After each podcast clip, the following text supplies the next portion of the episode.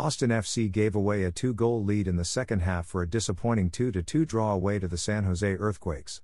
Through five games, ATX still find themselves in third place in the Western Conference on goal difference, now five points out of first.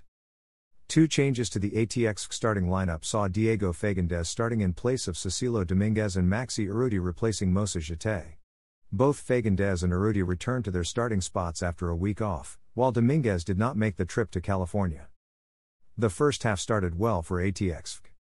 The Verde and Black absorbed mild pressure from the earthquakes and looked to spring counterattacks. The first chance came in the ninth minute, as Alex Ring skated by his defender and stung the palms of San Jose's keeper, James Marcinkowski. Just two minutes later, ATX would strike first on a superb effort from Urruti. Julio Cascante put a long ball over the top for Urruti, who took it down, and hit it off the volley from 25 yards over Marcinkowski's head. On pure skill, this must be the finest goal in Austin's short history, more on this below. Greater than view this post on Instagram. Greater than. Greater than. Greater than. Greater than. Greater than a post shared by Austin FC, at Austinfk. Austin FC Instagram. Austin had other several chances in the first half they could not put away. In the 25th minute, ATX had a 2 on 1, but Ethan Finlay's cross to Fagundez was poorly placed and amounted to nothing. In the 40th minute, Ring found Finlay unmarked at the back post. However, Finlay blasted the chance over the bar. Austin would come to regret those opportunities in the second half. Early in the second half, ATX again looked to be the dangerous side. Daniel Pereira made a charging run down the left wing and was taken down in the box by Jackson Yueill. Penalty.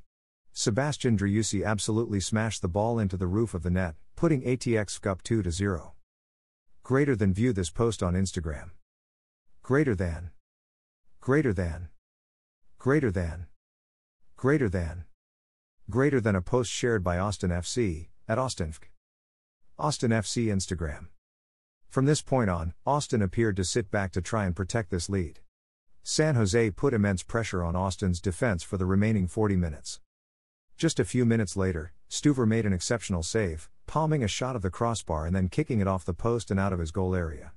Shortly after, Nick Lima took down Ousseni Bouda in the box, resulting in a soft penalty to the Earthquakes. Jeremy Ebobisse coolly slotted home the penalty, pulling one back for the home side. Immediately after, Austin conceded a corner, resulting in more set pieces defending issues for ATX. Austin attempted to clear the corner with a header, but the ball bounced around the box and fell to the feet of Cade Cowell. Cowell got past Ring and put the ball past Stuver to tie the match at 2 2. The last 20 minutes were tense for Austin as San Jose continued to pile on the pressure. The culminated in a chance for Francisco Calvo in the 88th minute. Cascante played a sloppy pass to Ring just outside the Austin penalty area. Ring was dispossessed by Ebobisse who forced a save out of Stuver. The rebound fell to Tommy Thompson, whose shot was saved yet again by Stuver. This second rebound fell to Calvo, who blasted the volley over the bar, and over an empty net. Austin FC Twitter. Overall, this result is gutting. Not because I felt Austin deserved to win.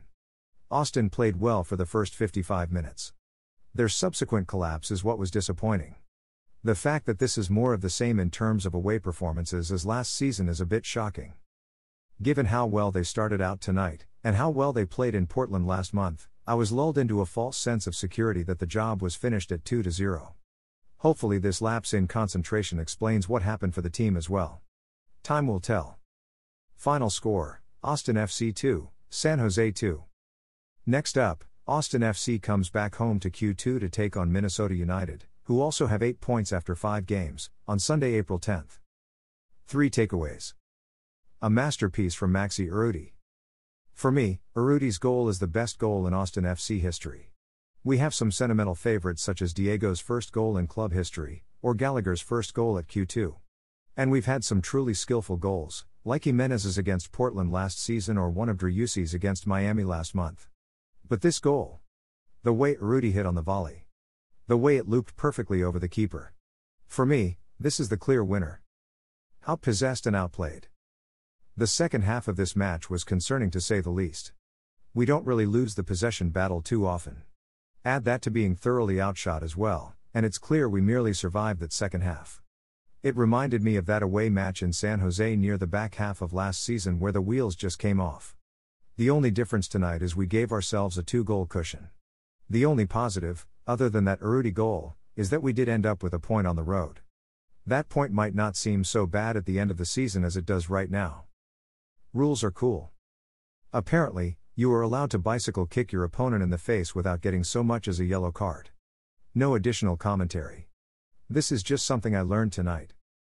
Goal scoring summary Austin FC goal scoring summary 11 Maxi Urruti, Julio Cascante 52 Sebastian Driussi, penalty. Goal scoring summary San Jose 70 Jeremy Ebobisse, penalty 72 Cade Cowell, assisted by Jan Gregus. Cover photo credit, Austin FC. If you purchase through our links, we earn a commission that will help support our content.